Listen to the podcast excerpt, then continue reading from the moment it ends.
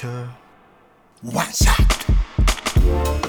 さあここからは明日すぐ使える一発必中のカルチャー情報をお伝えするカルチャーワンショットです。今夜から番組恒例こちらの企画をお送りします。今夜からじゃないですね。ごめんなさい。えっと今ずっともう5日5人目になりますから失礼いたしました。番組恒例こちらの企画をお送りします。題してアトロク推薦書推推薦図書月間2024植えてね推薦図書。はいえー、とことで番組恒例の企画でございます。すね、えっ、ー、と今年はね去年はあの例年は秋にやってましたけど、うん、えー、明けてスタートさせております。はい、ということで毎日ゲストがおすすめの一冊をご紹介いただきます。でまあ2月いっぱいやってきますよと。で、えー、それが終わったらあの全国各国で、えー、各各各地でですねアトロクブックフェア本屋さんで開いていただくこちらも楽しみにしております。私がこの間浜松で売らせていただいたブックスプリンツさんもやっていただくなんて噂もある。本当にイケてる本屋さんでした。本当に素敵でした。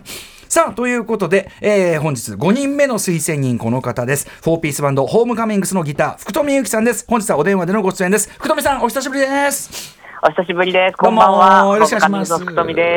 す。えー、どうもどうも。はい、ということで、ズーム越しに我々はお顔を拝見しつつ、福富優樹さんご紹介簡単に日比さんからお願いします。はい。福富さんは2012年京都で結成された4ピースバンドホームカミングスのギターと作詞を担当されています。ホームカミングスとしての最新作は New Neighbors その他映画リズと青い鳥愛がなんだなどの主題歌も担当されています。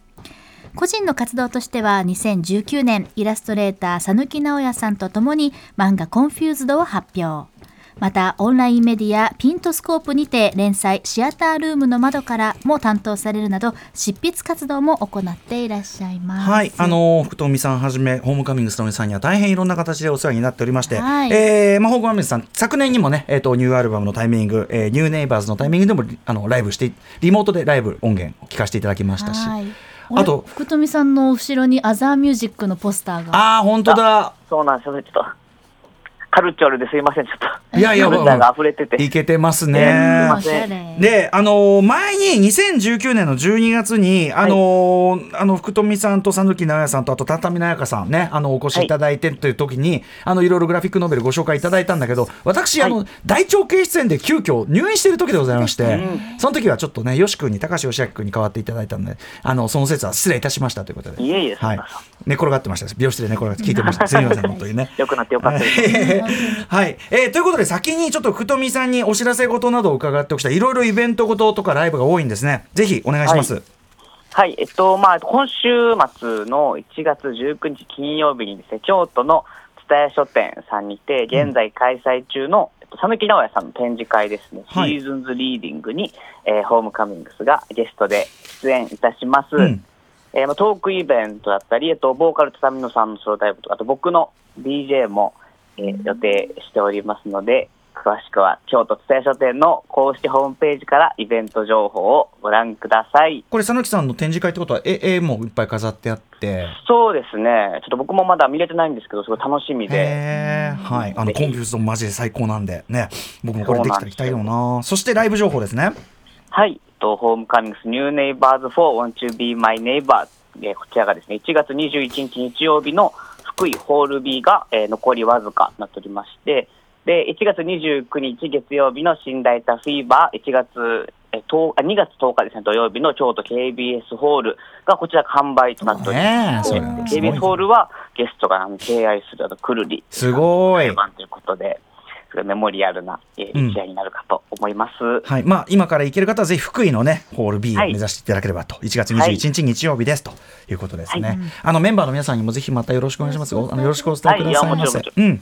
さて、ということで、本日、福富さんには推薦図書月間ということで、一冊入魂選んでいただいてます。福富さん、何でしょうか？お願いします。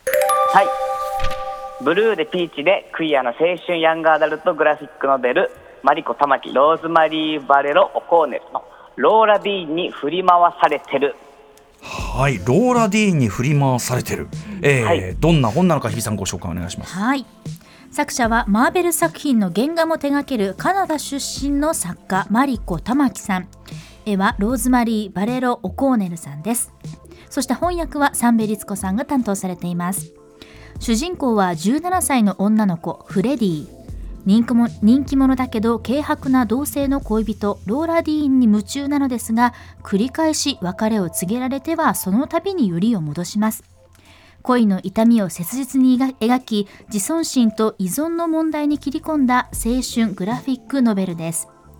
こちらはですねアメリカで最も権威のある漫画賞の一つアイズナー賞やハーベイ賞児童書ヤングアダルト部門など数多くの賞を受賞した話題作の待望の翻訳です岩波、えー、岩波書店から税込み2750円で発売中です。ね、岩波から出てんだねこれね。はい、あのー、サンベリツコさんはまさにあのヤングアダルト特集というかね、ヤング海外ヤングアダルト最前線という特集を2018年にやっていただいた結構前になりますが、という感じなんで、あ、サンベさんが楽してんだと思いましたけども、えっ、ー、と福富さん今回このローラ D に振り回されてる選ばれた理由は何でしょうか？はい。はい、えっとまあ、以前、さぬきさんと一緒にこう出演した際に、うん、あのまあ、グラフィックノベルをいろいろ紹介させていただいたんですけど、えー、まあ、当時あの出たばっかりであの激アツだったサブリナのニック・ドルナソや、うん、まあ、エイドエイドリアン・トミネというこう、まあ、超代表的なグラフィックノベルの作品いろいろ紹介したんですけど、はい、ちょっとまあグラフィックノベルといってもこういろんなこうジャンルが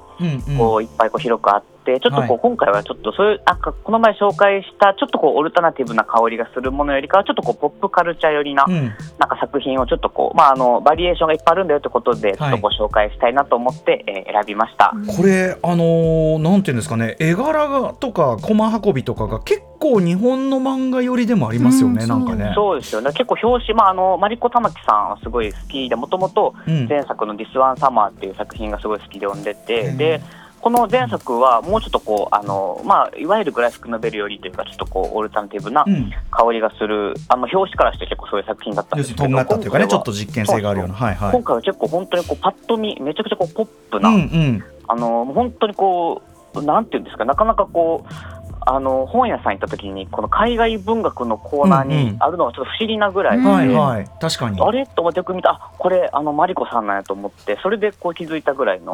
感じで、うんうんうん、なんか本当にねこのそのまたこのそれがすごいいいなと思って、うんうんうん、ヤングアダルト作品的な要素がこう混ざってるというかそういう受け入れられ方がしてるっていうのが、うんうん、すごいいいことだなと思っての新鮮ですごいあの面白く読みました。実際にこう読まれてどの部分がこういいなと思われましたか？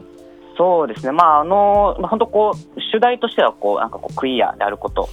だったりもするんですけど、それがもうちょっとこう、なんか当たり前である世界というか、まあ、舞台がこう、うんうん、カリフォルニア、2019年の現代のこうカリフォルニアってこともあって、うん、なんかこう、そのこの政治人、前作のディスワンスタイルは結構こう政治人みたいなところにこう重きを置いてたんですけど、結構今、今回はもうそれがと終わったこう過ぎ過ぎた後というか。もうそれは当たり前になってる当たり前になってる世界観の中でこう